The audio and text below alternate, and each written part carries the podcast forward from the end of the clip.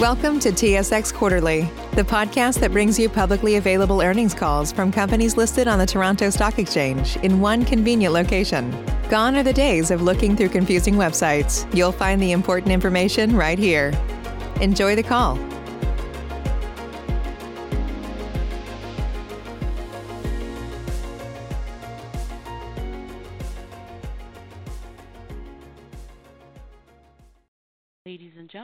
Thank you for standing by, and welcome to the Home Capital Group's second quarter financial results conference call.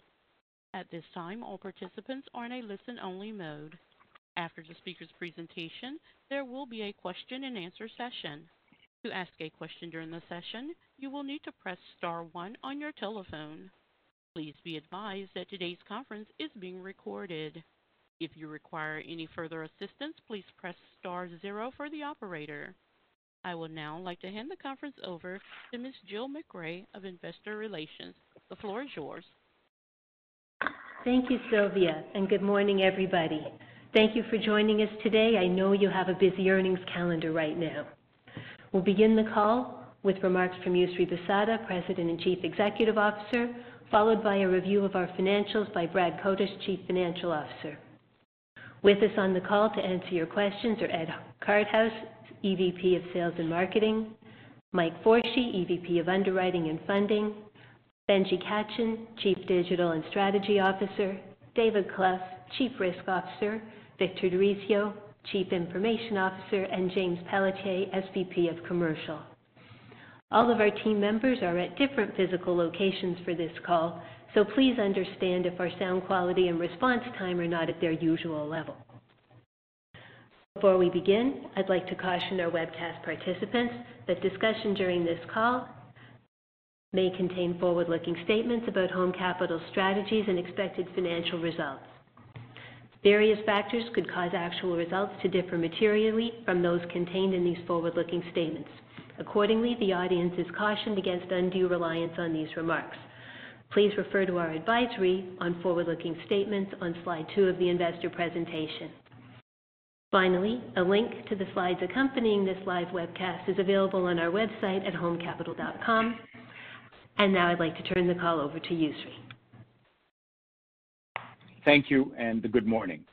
I'm pleased to welcome you to our second quarter results conference call. I'm happy to report that this was a quarter of growth for us at Home Capital. We grew our net income and our net income per share, both on a sequential and a year-over-year basis. We accomplished this even while we were prudently added to our credit allowance to account for deterioration since Q1 in our forward-looking economic models as a result of COVID-19. Today, we have another quarter of COVID experience behind us, and we're beginning the process of cautious reopening across the country. We're able to do that thanks to the coordinated efforts of our political leaders, government agencies, and health professionals working together to keep the health of Canadians as the most important consideration in the reopening policies. We believe that focusing on long-term objectives and putting people first is the right strategy for this country to see this crisis through to the end and beyond. Focusing on long-term stakeholder objectives, including putting our customers and our people first, is how we operate at Home Capital. Today, I will discuss what we accomplished in Q2, our efforts at supporting our borrowers through financial uncertainty, and our activities for the balance of the year. Beginning with our Q2 results. Home Capital's net income grew on a sequential and year-over-year basis. I think it is significant that we were able to grow earnings even after taking a larger than historical credit provision. As Brad will discuss in more detail, the increased provision was not driven by a decline in the quality of our loan book, but by a deterioration in our forward-looking economic models for the second quarter compared with the first quarter. If you look at our pre-provision income, it was substantially higher than the same quarter last year. We also reported year-over-year improvement in our efficiency ratio and return on equity. In all our major markets, the local real estate boards are reporting higher sales volume, higher prices, and more new listings. After some slow spring sales, the recent Toronto Real Estate Board data reported the highest recorded sales for the month of July in the past 10 years. This kind of activity is possible to manage in this environment because the industry is finding ways to use technology and safe contact measures in all phases of the home buying process. Brokers, realtors, lawyers, inspectors, buyers, and sellers, everyone is working together to enable home purchases to happen. A lot of businesses have slowed down during this time of shutdown, but ours is not one of them. I could not be prouder of our industry, our partners, our people, and the work we all do to help Canadians find and purchase their homes. Here at home, I'm pleased to report that we grew our originations this quarter compared with 2019, with growth in both our residential and commercial lending. This says as much about the importance of what we do as it does about our success in doing it. And it is evidence of a market that has stayed healthy and resilient despite, despite all the predictions to the contrary. Importantly, we have achieved this growth in a quarter where we had adjusted our risk appetite in line with the prevailing conditions of financial uncertainty. That is, more cautious underwriting. Our Oaken deposits continued to grow in dollar value and as a percentage of our deposit funding. This growth took place in a quarter when our Oaken stores were closed. Over time, and as local health authorities permit, we plan to reopen our Oaken stores. It has always been our strategy to put the wishes of our customers first and serve them the way they want to be served. Some customers still prefer the personal experience of in-store service and will be happy to offer that again, in addition to our phone and online options. Another aspect of our operations has not changed. It is our commitment to our digital transformation. We are moving forward with Home Trust's Ignite program. All our project teams have successfully adapted to remote work environment and projects are moving forward. We launched a new CRM release with improved sales reporting and loan servicing functionality for all our contact center and launched two additional Ignite projects, digital banking and loan origination. The progress we have made so far has given us the flexibility to adapt to a work from home model and still provide high levels of privacy and security to our customer data. This flexibility made it possible to increase our quality of service to our brokers and borrowers, even while meeting high volumes of customer requests. I look forward to sharing developments with you. Turning to the subject of our customer support measures during this health crisis. It is now nearly six months since the World Health Organization declared COVID-19 to be a global pandemic. From the beginning, we made it our top priority to provide help and support to our people, our partners, and our customers. You can see from the results we are reporting today that people still want to own homes, and not even a global health crisis has changed that. As we report our last, as we reported in our last quarterly update, Home offered payment deferrals on over 9,000 loans, totaling nearly 4 billion in asset value, or 23% of our loan portfolio as of April 30th. As of July 31st, those figures have declined to fewer than 3,000 loans and less than 1.3 billion, or roughly 7.5% of our loans. And we expect to continue to see a decline in the deferrals. Brad will talk about the numbers later in the call, but I want to tell you a little bit about the process and how it ties with our unique value proposition. In the early days of the shutdown, people feared for the security of their homes, even as they depended on their homes for isolation and safety. Our response was, we are here to help. Home gave two months payment deferrals to any borrower whose account was in good standing and who told us that they had been impacted by the pandemic. We were happy to do that. Home was able to pivot from not only helping Canadians own their homes, to helping people keep their homes. Beyond the initial two months, we followed a different process. Borrowers were required to file a new application for relief. We looked at the financial picture of each customer, educated them on the impact of different relief, op relief options, and worked with them to determine the best way forward. In some cases, that meant additional deferral support. For some borrowers, it meant adjusting their payments. In other cases, we helped them understand that it was not in their best interest to take additional debt and counseled them on how to find ways to return to regular payments. In these extraordinary circumstances, we can serve our customers best by listening to their stories and helping them make the best decisions for their unique situations. The two-month approach gave us the opportunity to support our customers when they needed it most, but also the opportunity to gain valuable insight in our customers' borrowers, in our borrowers' ability to repay before granting additional relief. We believe the economic environment in which we find ourselves will create an ongoing need for individual lending solutions, and we have the experience to meet that need. Now, looking ahead to the balance of the year. The latest data on sales activity and housing prices are consistent with a healthy and resilient real estate market. Our people have shown that they can execute effectively in this environment, and we are confident they will continue to do so. We will move ahead with our plans for reopening our workspace while committing to our employees they will be able to return safely. And we're proceeding with our strategy for digital transformation through our Ignite program. In the event of a second wave of the pandemic, we are now even more well equipped to face these unique challenges and continue to operate our business with agility, resiliency, and integrity. COVID 19 has created a lot of disruption to the economy and to our business. While we look forward to an eventual recovery, we can't be certain of its timing and magnitude. We are using this period of restricted operations as an opportunity for learning and development.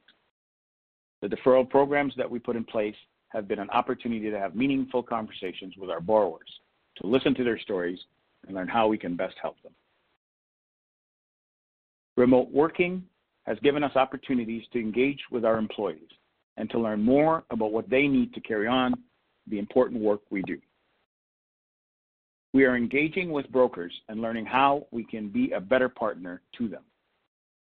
We are able to make use of this opportunity because we had all the elements in place to function successfully before the health crisis began to affect all our lives.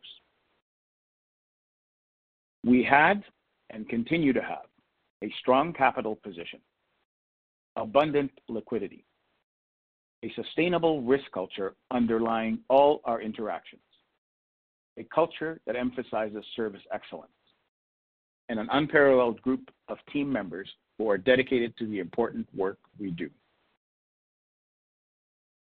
I will now ask Brad to discuss our financial results.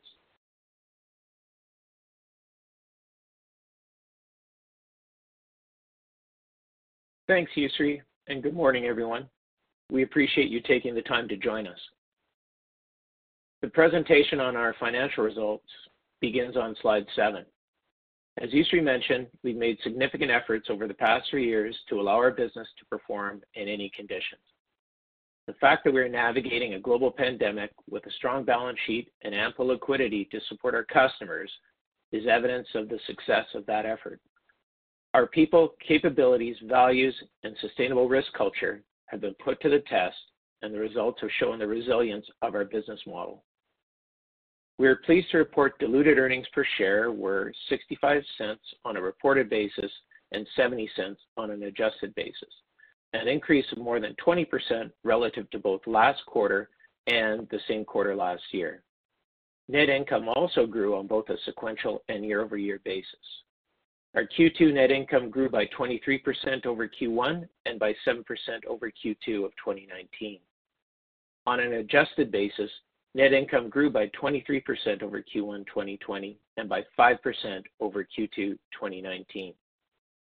The growth in net income that we reported this quarter is all the more significant because we achieved it in a quarter in which the majority of our team was working remotely and which we took sizable provisions to strengthen our balance sheet against forecasted deteriorating economic conditions. Slide eight breaks down some of the components of that growth. You will see that net income per share this quarter was helped by improved net interest margins and by a lower number of shares outstanding. You can also see our credit provisions in the quarter reduced our earnings per share on a relative basis by 0.18. Slide nine shows our originations for the quarter. We increased our originations in both residential and commercial mortgages. Lower volumes in the alternative market were more than offset by higher accelerator volumes. Commercial volumes grew by 60% over last year. Slide 10 shows our total loan portfolio with growth of 3% year-over-year, broadly in line with the market. As you can see on slide 11, we adjusted our risk appetite at the end of Q1, which resulted in tighter underwriting standards. The impact on our portfolio is evident with a higher FICO score this quarter on new originations compared with Q1 and by a higher FICO score on the overall portfolio. Slide 12 shows the progress of our net interest margin, which reached 2.4% this quarter, compared with 2.38% last quarter and 2.09% in the same quarter last year. This quarter, NIM was enhanced by higher yield on loans and lower deposit costs, but it was also negatively impacted by a higher average volume of low-yielding liquid assets on the balance sheet relative to Q1. Despite the drag on our NIM, we continue to hold a substantial volume of liquid assets on our balance sheet. We believe this is a correct strategy for an economic environment which is still uncertain. Another aspect of our liquidity risk management shows through in the management of our Oaken channel on slide 13. We continue to attract deposits to Oaken, which has now reached over 3.7 billion, over 26% of our total deposit funding. 84% of those deposits are in the form of term deposits. Turning to a discussion of customer deferrals and credit beginning on slide 14.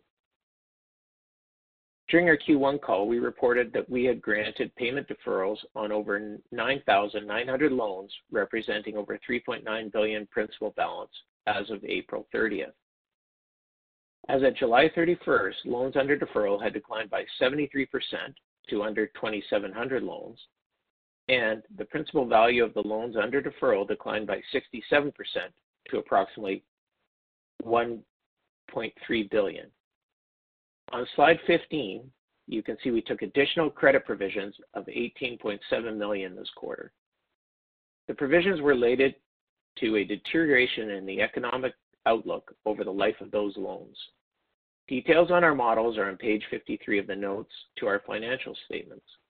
In all scenarios, unemployment is not expected to return to pre-COVID levels until 2022. All scenarios are forecasting a decline in housing prices over the next 12 months.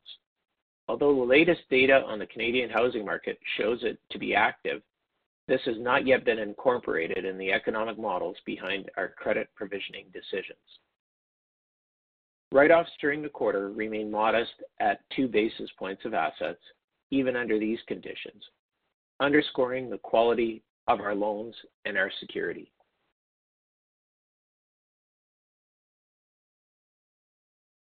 As you can see on slide 16, net non-performing loans are stable at 0.42% of gross loans and 0.37% of gross single-family residential loans. The right-hand chart tells you that Stage 3 loans were 31% covered by Stage 3 allowances at the end of Q2 versus 24.3% at this time last year. Looking at the components of our allowance for credit losses on slide 17 and 18, you can see that we increased our allowances for expected credit losses in residential, commercial, and consumer retail lending. As we mentioned earlier, 94% of the increase this quarter was attributable to Stage 1 and Stage 2 loans that are currently performing. If economic conditions evolve in a way that is consistent with the predictions in the credit loss models, subject to any other unexpected changes, our current level of provisions are expected to be sufficient to cover expected losses. If future conditions are forecast to be worse than the scenarios in our models, initial additional provisions are expected to be required. If the future is more favorable than the models are predicting, it is reasonable to expect that a portion of the credit allowance will be reversed back into earnings. Slide 19 illustrates our liquidity risk management with a high volume of liquid assets supported by a high volume of near-term maturities. Slide 20 discusses some of the additional funding and liquidity options available to the company. Access to multiple sources of liquidity, as required by our sustainable risk culture, has never been more important than in this time of crisis. Finally, as you have come to expect, our capital and leverage ratios are comfortably in excess of regulatory requirements. This quarter, we added 75 basis points to our CET1 capital through our normal operations. And now I will turn the call back over to Yousry for closing remarks.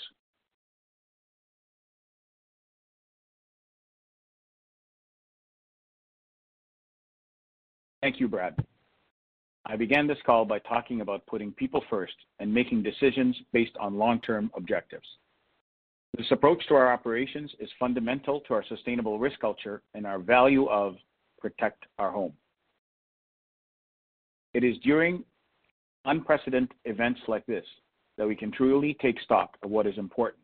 For us, it is helping Canadians achieve their dream of owning and protecting their home. Although the future is uncertain, I am confident that we have the right strategy and resources to come through even stronger than before. I now turn it over to the operator for questions. Ladies and gentlemen, if you would like to ask a question, please press star, then the number one on your telephone keypads. Again, to ask a question, please press star one on your telephone keypads. We'll pause for just a moment to compile the Q&A roster. Your first question comes from the line of Sahand Tunke from Stifel. Oh, hi, team. Uh, good morning. Just wanted to dig in a little bit more on the NIM.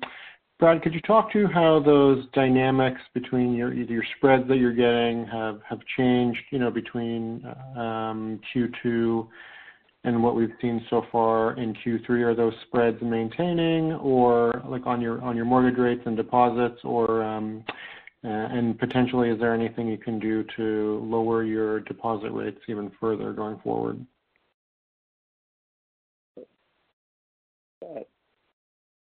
Thanks, Jen. Um,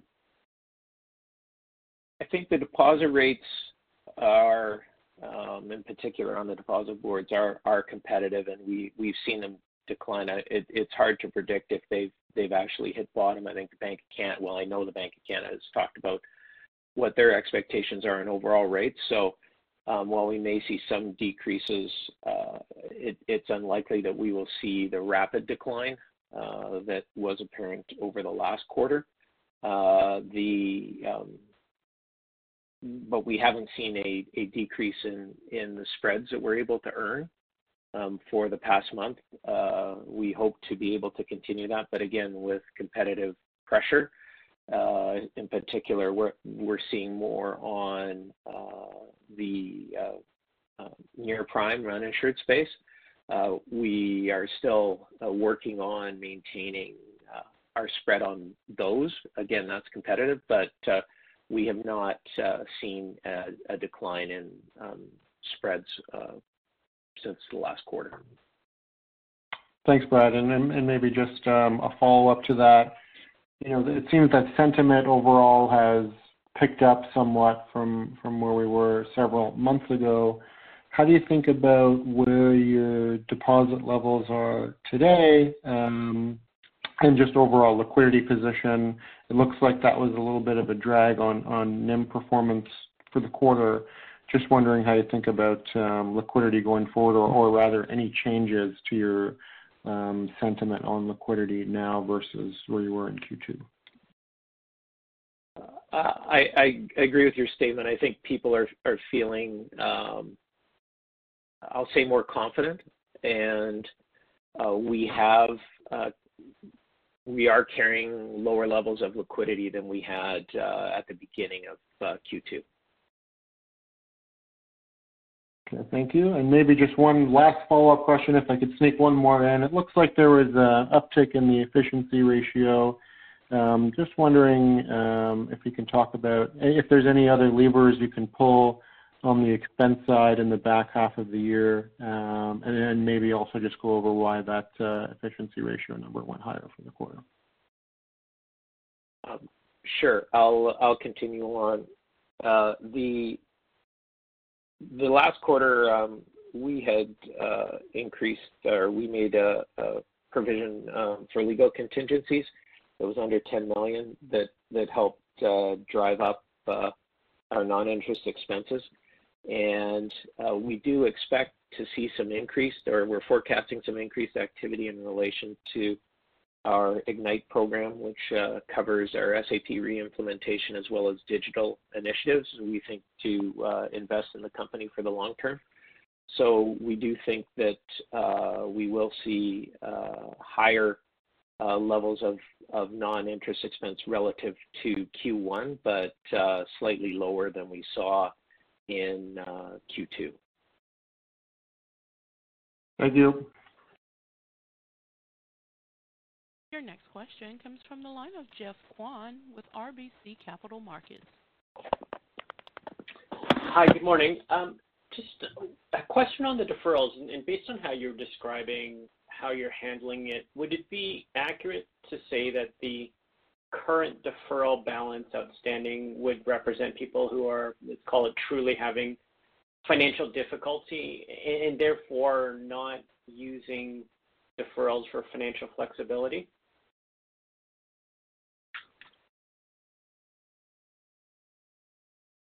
Uh, um, I, I, sorry, go ahead. Sorry, Brad, go ahead.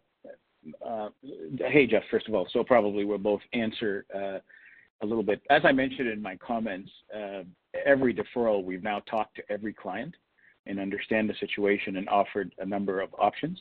And as um, as you can see, the number of deferrals have co- has come down significantly. Uh, so the ones who are still there are are, are people who um, are having more difficulty, even though it's a, a smaller uh, portion. But we are somewhat comforted in that on average of the deferrals, the loan to value is still in the low 60s, 62, 63%, and that their FICO scores are around 700.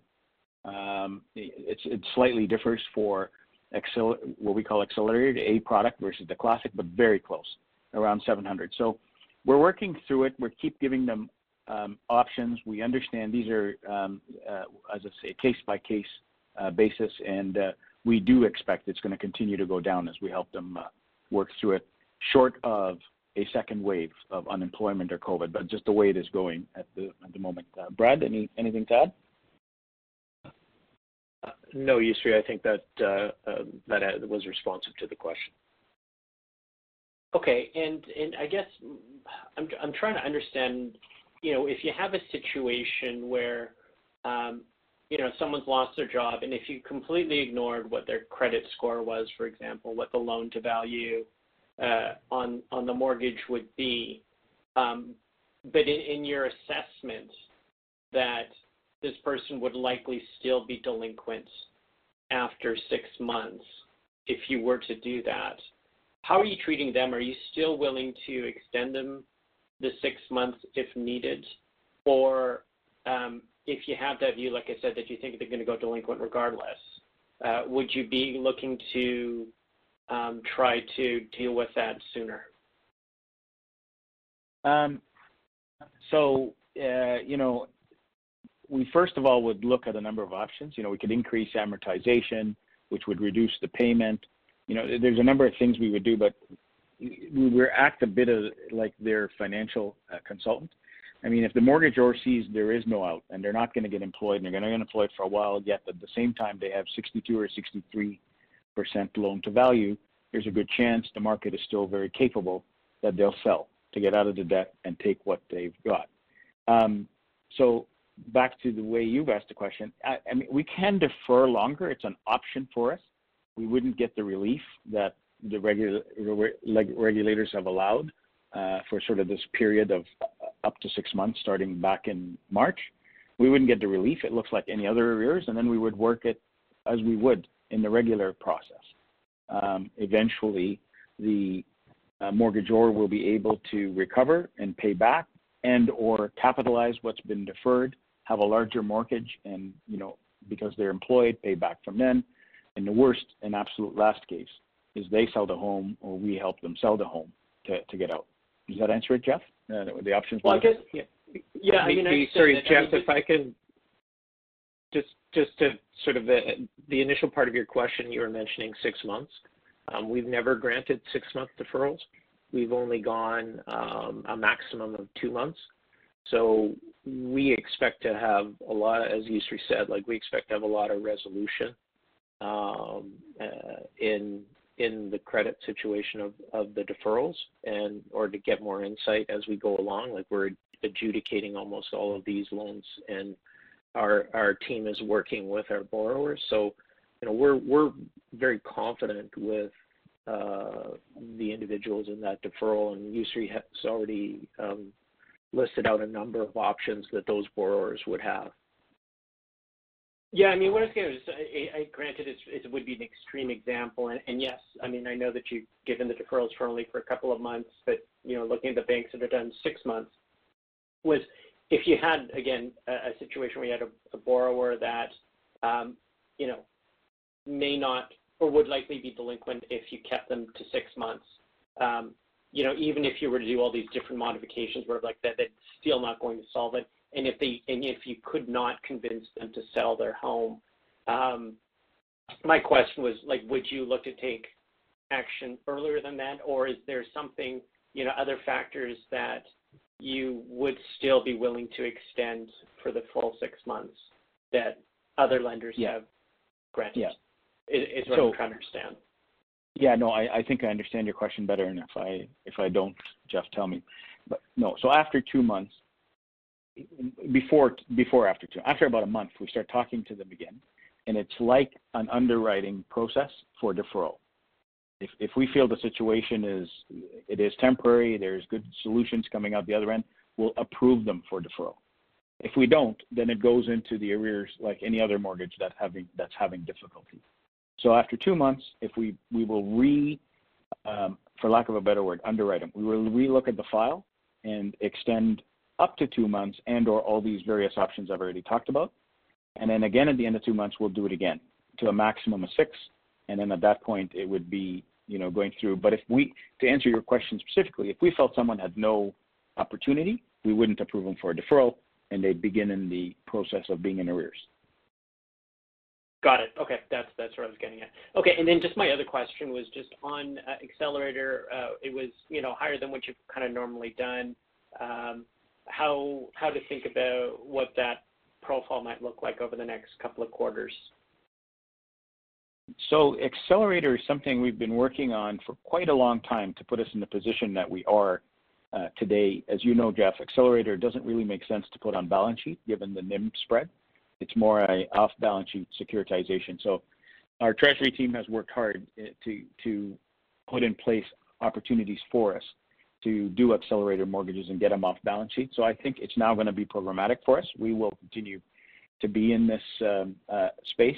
It will probably never outshine our classic, which is our bread and butter, but we we expect to be more competitive, more like more as we have done in the past quarter, as opposed to the way we looked uh, a year ago in the accelerated market. Got it. Perfect. Thank you. Ladies and gentlemen, I would like to remind everyone if you would like to ask a question, please press star one on your telephone keypads. Your next question comes from Rasib Bhanji from TD. Uh, yeah, it's Graham Ryding here. But uh, just on that, um, when you adjust a borrower's payment, in a, situation like that, does that still qualify as a, deferral situation, or does that move into, you know, how do you group that or, treat that mortgage? Is it treated as impaired at all, or how do you treat it in, in your reporting or your uh, managing the book? Yeah. So, uh, hi, Graham. Uh, if you um, the way you adjust the payment is you can uh, change the um, amortization, um, or you can go to you know uh, biweekly versus monthly, if that helps. So if you change the amortization and recalculate the payment and they're making payments, they're not in arrears. They may have capitalized what they've deferred so far, one or two or three months, or they may have paid back and then resume from there. Every situation is slightly different. If you recalculate the payment based on moving amortization and they um, don't pay or don't partially pay, then it looks like an arrears. It's no longer a deferral. Got it. Okay, that makes sense. And then uh, on the credit credit side, um, I just want to confirm that you did um, make some changes to your sort of macro assumptions that go into your credit model, and did those uh, deteriorate somewhat from what what was in your credit model as of Q1 20? Sorry, Graham, I, I'm not sure I fully understand. Did we change our underwriting guidelines? Is that what you mean? No, no, no. In your credit, in your view of uh, uh, forecasting credit losses and whatnot, the macro Yeah. assumptions that you use around unemployment Yes, yes. rate and house prices and GDP, did did those decline relative Okay. to what you had assumed as of Q1 20? Okay, I think Brad is best to answer that. Yeah, sure, Graham. Yeah, so if uh, we've we've got our um, scenarios for base upside and downside, um, and from March 31st to June 30th, the um, average uh, unemployment rate had increased, and the HPR housing price index declines moderated. Uh, our models uh, have uh, bigger uh, effect on um, the average unemployment rate drives the probability of default. So any increases in average unemployment rate tend to offset uh, mitigation in house price declines. So for example, Okay. our base case at March 31st had an unemployment rate, average unemployment rate of 8.62. At June 30th, that was 10.07. And similarly for the HPI, uh, the base was a decline of 8.16%, and at June 30th, it was 5.48%. But the unemployment was uh, had more of a more of a uh, influence than the house price. That, that, that's correct. And did did I? Um, it looked like your the changes in your macro assumptions actually led to a decline in your residential PCLs, but an increase in your commercial PCLs. Did I interpret that correctly? Um, we were actually um, up in in single family, commercial, and and other consumer. We had a small recovery in credit card. Okay.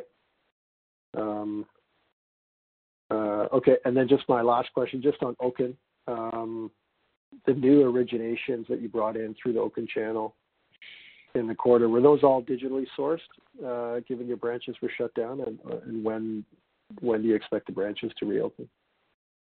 Uh, yes, they were digitally sourced because we were um, uh, shut down. We shut down the branches immediately.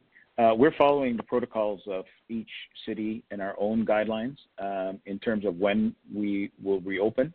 Uh, it's probably over the next few weeks, but no certainty on that until everything has been uh, cleared. Okay, great. That's it for me. Thank you. Your next question comes from the line of Stephen Boland from RJ.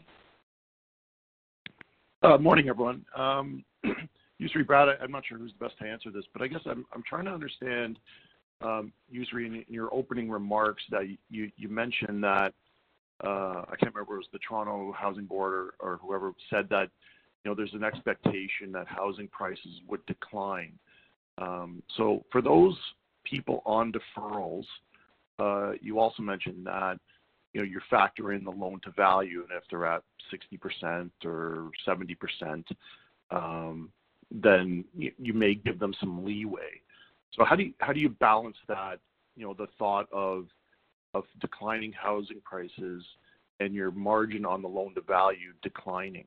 Is there a point where you say at 80% we're going to foreclose uh, regardless of, of you know what is happening? Like, is is that going to be a big factor in terms of when you take further action against some of these homeowners? Uh, good to talk to you again, Steve. I haven't talked to you in a while. Um, so what I was referring to is there's a lot of um, various uh, people predicting uh, real estate decline, such as CMHC. CMHC has been quite public about what they believe are going to be the a decline in, in values over the next year, year and a half. But that hasn't happened yet. Uh, I, I, so far, there have been increases in values um, in, in, GTA and GVA. The market has been exceptionally hot, and I, and I refer in the script. The Toronto Real Estate Board numbers for the month of July are the highest they've been in the last 10 years when you compare the last 10 Julys. You know, so uh, by a lot, by almost a thousand more sales. So it hasn't happened yet. So we are actually going the other way. So somebody whose loan to value is 62%, it's maybe coming down based on what's going on uh, right now. But uh, having said that, we don't know if they're going to be right in the future or not. So the way we look at it is we know approximately our cost if we have to go and and um, sell that home. We know approximately what it will take. We factor that in, and then we see if there's uh, lots of room or enough room for for movement in the LTV. So at 62% on average, there's plenty of room, you know, for the uh, for the uh, for us before we take a dollar of loss. Quite quite a bit of room, and the provisions as they stand based on IFRS 9, as uh, as we've discussed, are all about forward looking. We're not experiencing anything bad in our current portfolio more than normal. Two basis points of loss is about normal for the last few years. It is all about forward looking, and as Brad mentioned, the unemployment that's expected, the HPI that's expected, which looks at every single loan. But it would take a you know substantial decline in the values and a substantial amount of default before we actually used all that allowance. But accounting's accounting, and we're sticking to it and keeping conservative all the way through. I always like to check if I answered your question because I digress a little bit. But uh, did I answer your question on the on the first part? Yeah, I mean, I I, it, I think uh, yeah, I think you did. In terms of, I mean, is it your view then, like that that housing prices will uh, continue to be steady, uh, up or down? I mean, is what's your view as opposed to some of the you know the sources? Yeah, that's so hard to answer, um, Steve. I don't have that crystal ball, and but what what I what I do know is that we are um, prepared for a decline. That's what all these allowances are are doing. They've prepared for decline, and we're ready for it with with high unemployment. Um, but there's so many factors that I just can't put together. Is there going to be a second wave? Or is unemployment going to spike? Is the market to you know shut down again? I I can't. I'm not an economist to kind of add all these in. But all we do is, as we always say, is we look at one deal at a time. The market's been very hot. We have been done much more prudent underwriting in this hot market and are, are very comfortable with what we're doing and um, can withstand uh, a lot of variation in the future. We, we've, we've got a very strong balance sheet now to withstand that um, now and for a long time. Okay. That's all, that's all I had, Yousry. Thank you. Thanks, Steve. You have a follow-up question from Chen Chukai from Stifel. Oh, hi, guys. Uh, just uh, a couple of quick follow-ups from me. Yousry, do you have a sense at all of, you know, given the strong origination volume that you just spoke about, do you have a sense at all if there's if you're seeing increased demand for single-family um, homes versus suburban caused by COVID? I mean, are we seeing is some of this increase whether it's on the hush pricing level or, or overall activity level. Do you have any sense at all whether or not, you know, COVID is is leading to a structural change in demand, you know, flow from urban to suburban, and how your views on that would support um, the outlook for house prices? Yeah, so uh, we're hearing from realtors and brokers of some activity uh, in that regard. I, I, don't think it's significant enough to declare a shift, but there are people um, who are saying, you know, I'm going to work from home for a long time and or for the rest of my career. That's all I want. So I don't need to be in a 400 square foot condo in downtown Toronto. I'll go move where I can get some green in St. Catharines or Ancaster, you know, somewhere further up. So we're hearing some of that. Um, and, and I, you know, I think more of it will happen. Whether it becomes significant yet, uh, it's too early to say.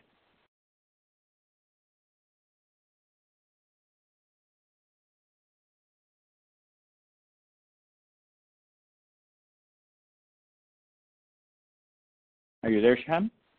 Oh, yeah. Sorry, that's um, I was on mute there. Um, uh, yeah, that was. I just wanted to follow up on that. I didn't have any other follow-up questions. Thanks. Yeah. Thanks. And I show no further questions at this time. I will now turn the call back to Ms. MacRae for any closing remarks. Well, thank you all for attending our conference call today, and if you have any follow-up questions, you can contact or email Investor Relations. Thanks again, be well, and have a good day. Ladies and gentlemen, this does conclude Home Capital Group's second quarter financial results conference call. We thank you for your participation and ask that you please disconnect at this time.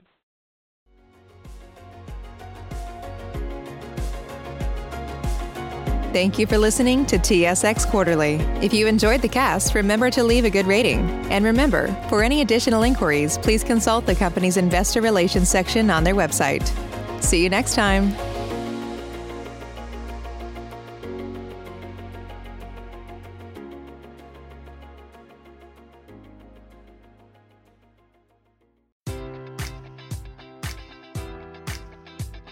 Enjoy all your favorite sports like never before at BetMGM. Sign up using code Buckeye and receive up to $1,500 back in bonus bets if you don't win your first bet. When you register with BetMGM, you'll get instant access to a variety of parlay selection features, live betting options, and the best daily promotions in the business. And with BetMGM at your fingertips, every play and every game matters more than ever. Place your money line prop, or parlay bets with the king of sportsbooks today. Sign up using code Buckeye and receive up to $1,500 back in bonus bets if you don't win your first bet. BetMGM and GameSense remind you to play responsibly. 21 plus and present in Ohio, subject to eligibility requirements. Rewards are non-withdrawable bonus bets that expire in seven days. Gambling problem? Call 1-800-GAMBLER. In partnership with MGM Northfield Park.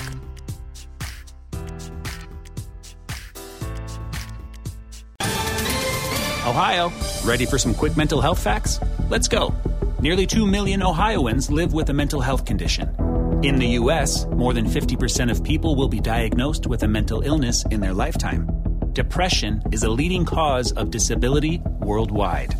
So, why are some of us still stigmatizing people living with a mental health condition when we know all of this? Let's listen to the facts and beat the stigma. Ohio, challenge what you know about mental health at beatthestigma.org.